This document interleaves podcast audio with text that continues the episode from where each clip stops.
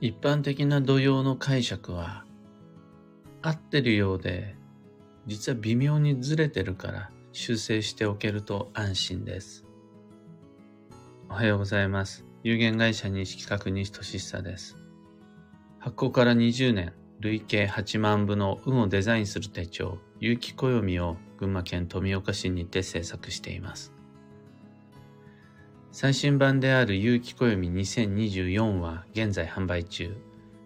気になる方は有機暦で検索を。で、このラジオ聞く暦では毎朝10分の暦レッスンをお届けしています。今朝は17ページ土曜に対するよくある誤解とその訂正というテーマでお話を。最近まあ意識して、有機暦2024の1ページ目から、なんなら、あの、目次から 全ページ解説していますが、土曜のページだけやけに時間がかかっています。すごいいっぱい言いたいことがあります。暦に記された土曜とは季節の変わり目の期間のことで、運が不安定になる注意の約18日間です。何日間あるかに関しては、実はその年によって微妙に違います。時間もずれたりします。計算でしっかり出てくる定期的サイクルなんですが、タイミングによっては19日間になったりもするんで、約18日間が土曜という季節の変わり目期間です。土曜入りから土曜明けまでの間、世界は次の季節へ向かって移ろいやすくなり、揺れていくので、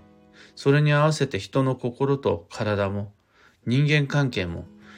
乱れやすいよって暦が教えてくれています。僕たちは自然を肌で感じてようやく知るんじゃなくて、暦に掲載された情報としてこっからここまでが季節の変わり目なんでねっていうふうに知る、知れるわけです。ずっと、不安定なんだから、揺れるし、移ろいやすいんだから、仕事も交際も注意しようよ。これが基本的な土曜の考え方です。ただ長い年月の間に体系化されていくわけです。知識は。良い意味で。そうすると、それを人が受け継いでいくんですが、受け継いだ人は割と自由にアレンジするわけです。悪い意味で。そうすると、伝統が悪い方に作用してしまった結果、あの時から時間が経つほどに、あの土曜と定義されたところから100年、1000年と時間が経つほどに、だいぶずれた受け止め方や押し付け方になりつつあるなぁと心配になることが多々あります。もう一度確認しておきたいんですが、土曜とはシンプルに基本的に季節の変わり目のことです。春夏秋冬の間にあるこの季節の変わり目という次の季節への更新期間は変動新陳代謝の土器の作用が活発になりますと。土が作用する5番目の季節ですよ。土が作用するから土曜と名付けます。これは変動新陳代謝の期間です。ここまでなんですよね。本来土曜期間に設定された運勢は。で、その作用は、良くも悪くも不安定っていうところから、良い不安定と悪い不安定に分かれていくべきなんですが、いつの間にかやっぱり不安定の悪い面の方が押し出されて、あれもいけない、これもダメだっていうようなマニュアルができてくるんですよ。土曜とは、こうであってはならぬ。これをしてはならぬっていう禁止項目がずらーっと明文化されていくんです。それどうなんかなって思っちゃいます。本来土曜とは不安定な季節をいかに乗りこなすかという暮らしの経験値のはずなんです。そこを勘違いしてこねくり回しちゃうと、誤った解釈で自分を縛ったり、その、まあ、偏った知識によって他人を困らせちゃったりするから注意が必要です。有機暦の17ページには僕がよく見かける、あ、これ危ねえなっていう誤解、よくある誤解を3つ掲載してあります。で、その一つ一つを、いや、それ危ないよ。違うからね。正しくは本質的にはこうですよって、一個一個しつこく訂正しています。例えば、よくあるのが、土曜中って何もやっちゃダメなんだよね。土曜は全てのことが禁止されてるんだよね。で、ご質問をいただくことがあるんですが、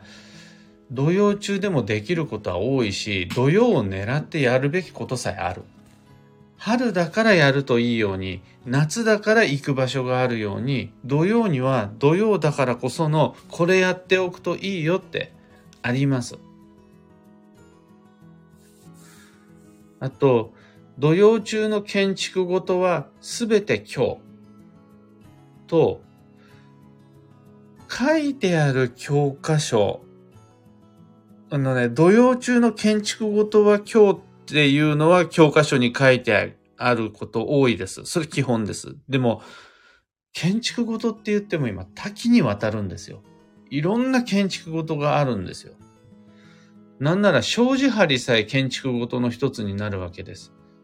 じゃあ穴の開いた障子を土曜期間中に張り替えるのは良くないのかっていう話になってくるんですが、あらゆる建築ごとがダメなわけではないし、土曜中でも現実的な必要性と必然性があるならやった方がいいよっていうこともいっぱいあるんです。そうすると、まあ細かい話、構造に関わらないような、体裁を損なわないような建築ごとであるならば、土曜中でも OK なんですよね。だから住居の新築や増改築修繕の時に、土曜中は何もしちゃいけない。ってビビる必要ないし、業者さんを困らせる必要もないわけです。あと、もう一つの誤解として書いてあるのが、土曜中の基地方位旅行は良くない。という解釈もあるそうです。だから土曜がある月の基地方位旅行はほとんどできない。っていう生き方。誤解だと思います。なぜならば、土曜という不安定な新陳代謝変動の作用は、方位の吉凶を基地から京へと変えてしまうほどの影響力はないからです。基地方位は基地方位、京方位は京方位。土曜になったら基地が京になっちゃうということはない。そこまで強くはない。だから、基地方位旅行はありだと思います。まあ、とはいえ、土曜中の基地方位旅行なんだから、これこれこういうところは慎重にしましょうねはあります。例えば、土曜中だろうが何だろうが基地方位旅行なんだから好き勝手に衝動買いしてもいいよっていうことにはならない。ちゃんと予算の範囲内で予定通りに楽しみましょうねなどの注意事項はあります。それでも西企画において土曜中の基地方位旅行はありとします。なぜならば基地を今日に変えてしまうほどの変動の力は同様にはないからですっていう感じ。まあ、こんな風にして3つの誤った解釈他にもいろいろといろんなあれって思うことはあるんですがとりあえずこの3つの誤った解釈を訂正軌道修正しておくだけでもライフサイクルはかなり自分らしく滑らかなものになるはずです。今朝のお話はそんなところです。二つ告知にお付き合いください。まず、開運ドリルワークショップ2024に関して、限定 Facebook グループの中で配信する動画を見ながら20の課題をこなしていくと、いつの間にか、あら不思議2024翌年の行動計画が立っていますよというワークショップです。こちら3000円の有料イベントなんですが、時間にまでこだわった理想の基地方位旅行計画を立てることができる。これが売りです。ただ、売りなんですが、それが全てじゃなくて、それが課題の1なんです。その後に課題が19続きます。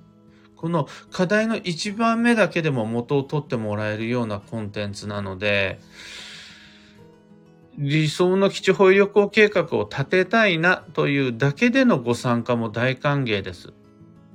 その後の19個の課題は全部、こうなんて言うんでしょう。流して聞いていただいても元は取れるはずです。実際には他にもいろんなカリキュラムがもうすでに限定 Facebook グループ内で掲載されているので、あ、これやってみたいなとか、あ、これに関しては興味があるな。あ、これって、あの、こういうことがポイントになってくるんだな。この3つを、の問いに答えることができれば、これの計画が立つんだなって、もう今、全カリキュラム見ていただくことができるので、興味があるものに関して、だいたい10分ぐらいのワークをまとめる予定なので、ご参加ください。次に、年内の東京鑑定会に関して、2023年は、あと11月22日と12月22、27日の2回です。暦だとその後1月もあるんですが、みんなが普段使いしているカレンダーの中では11月22と12月27で今年の鑑定会は終わりです。いずれもご予約受付始まっているので、まだ午前、午後ともに空いているからご予約お待ちしています。開運ドリルも東京鑑定会も詳細と申し込みはこの配信の放送内容欄にリンク貼り付けておきます。さて、今日という一日は2023年10月30日月曜日、マビーで一粒万倍日です。マビーだし一粒万倍日。上手にの気を抜かずに息抜きができると素敵です。土曜は残り9日。半分は完全に終わりました。今日から残り半分が始まります。ここまでもうげっそりだよっていう方も、いや、まだなんとなく余力残ってるよっていう方も、こっから無理せず穏やかに参りましょう。今日の幸運のレシピはグリーンカレー。こちらは、まあ、タイの、なんだ、原、原なんとかでしたっけ？グリーンカレーって。タイ料理のグリーンカレーじゃなかったとしても、スパイスハーブの日ですよって言いたかったです。で、まあ今年は緑がラッキーフードだし、じゃあグリーンのカレーで、今日はグリーンカレーだってなったんですが、スパイスハーブをお食事に取り入れていただければ、グリーンカレーじゃなくても、バッチリ今日の幸運のレシピです。最後に今日のキーワードは、知恵、教えを役立てる。その心は、すでに学んだことや、以前から参考にしていることを無視して、思いつきのひらめきフィーリングの方法を試すのは危険だからやめた方がいいですよっていう日です。いきなり試すアドリブのオリジナルレシピは、ろくなことになりそうにないから避けましょう。せっかくある自分が知っている、学んでいる、教わってきたその知識、知見を粗末に扱わないで基地となります。以上、迷った時の目安としてご参考までに。ところで、聞く暦ではツイッターにてご意見、ご質問募集中です。知りたい占いの知識や今回の配信へのご感想など、ハッシュタグ、聞く暦をつけてのツイートお待ちしています。それでは今日もできることをできるだけ、西企画西俊久でした。いってらっしゃい。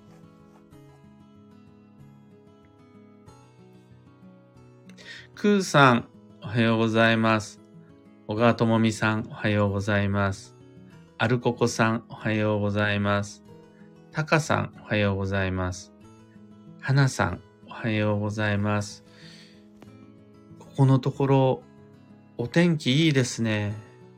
昨日も出かけはちょっと曇り空。中にはまあ少しパラ雨がパラついたなんていうところもあったと思うんですが、日中は良いお天気で、吉祥寺でのお話し会、すごい爽やかな、穏やかな風の中楽しんできました。ご参加いただいた皆様ありがとうございました。また行きたいです、吉祥寺。キーボードさん、アキさん、猫さん、ゆうさん、おはようございます。ひでみんさん、まほさん、オペラさん、マーチさん、グルーブさん、ビートさん、かよさん、かんぽうはなこさん、ロミーさん、さゆりさん、かぶさん、おはようございます。本当にみんなみんな良いお天気ですね。あの、群馬県富岡市も良いお天気です。ただ、もう日陰は寒いとは言いませんが、だいぶ涼しいですね。もう首の周りにそろそろヒョウ柄ストールを巻く季節かなって感じになってきました。これでみんな体調崩すんでしょうね。もうあっちこっちでインフルエンザが流行っていて、土曜でもありますし、休息の10月でもあるので、おまあ穏やかにっていうか体調管理しっかりしていきましょう。そしてあらゆる体調不良は休息の口実にしていって、運が悪いじゃない。これ休めってことだなって思って自分をいたわれると素敵です。メグさん、おはようございます。今回の休息は偶然の必然なのか、本当にぽっかりと穴が開くことが多いです。そんな日々を過ごしながら私の理想の休息が具体的にイメージできるようになりました。来年を見据えながら来年の休息のスケジューリングのデッサンをしておきたいと思っているところです。デジタルデトックスを終え今日からまた元気に過ごしますとのこと。自分なりの休息の形が見つかったらもうそれって人生だいぶ大きなアドバンテージですよね。の、それさえあれば、土曜だけじゃなくて、いろんな運の荒波が怖くないと思います。あの、疲れないように生きるっていうのが難しい以上、疲れても大丈夫、休めるから、休む方法があるからの方が、はるか、はるかに効率的なライフサイクルになるはずです。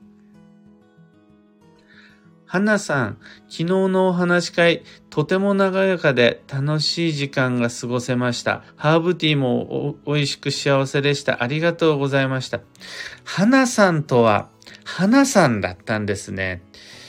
アルファベットと漢字では、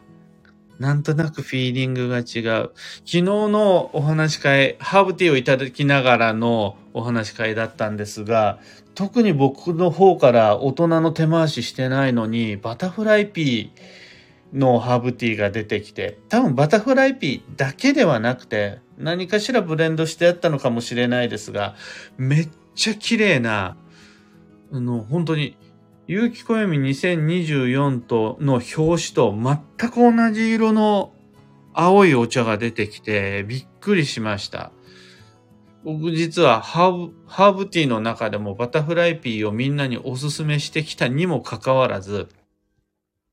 飲んだことなくて、買ってはあるんです。買ってはあるんだけれど、まだ開封できてないんです。で、それ、初めて飲めて、あ、これはおすすめできるし、自分のも開封しようって思いました。あの、バタフライピー以外にも、あの、ローズマリーと、あとはローズ、バラのお茶があったんですが、あの、あまりにもあの、青の鮮烈さに驚いて、ちょっと味を忘れました。バタフライピー、すごい美味しかったです。よかったです。ご参加もありがとうございました。さよりさん、昨日のお話会、本当に楽しい土曜保険の開封となりました。昨日の学びを今日の土曜マビに活かして一日過ごします。とのこと。さゆりさんもありがとうございます。ご参加。あっという間で時間が。なんかもっと、もっとちゃんとしなきゃなと思いました。えっ、ー、と、もっとみんなの話が聞きたかった。けども、自分ばっかりマイク握って誰にもマイク渡さずに喋りすぎて、あーって、ああ、もっと、みんなでこうやってこう、お茶菓子食べながら、お茶飲みながらワイワイする、その中に暦があるみたいなのを次回は目指したいと思います。ぜひともその時はご協力をお願いいたします。というわけで、今日もマイペースに運をデザインして参りましょう。まさに今日というマビ、かつ今日という一粒万倍日ならではの、あんまりこう頑張りすぎない。マビなんだから、このほっと一息つくというか、あの気を緩めて緊張感をなくすではないんですが、あんまり自分に重圧をかけすぎない、ほっと一息できるようなマイペース感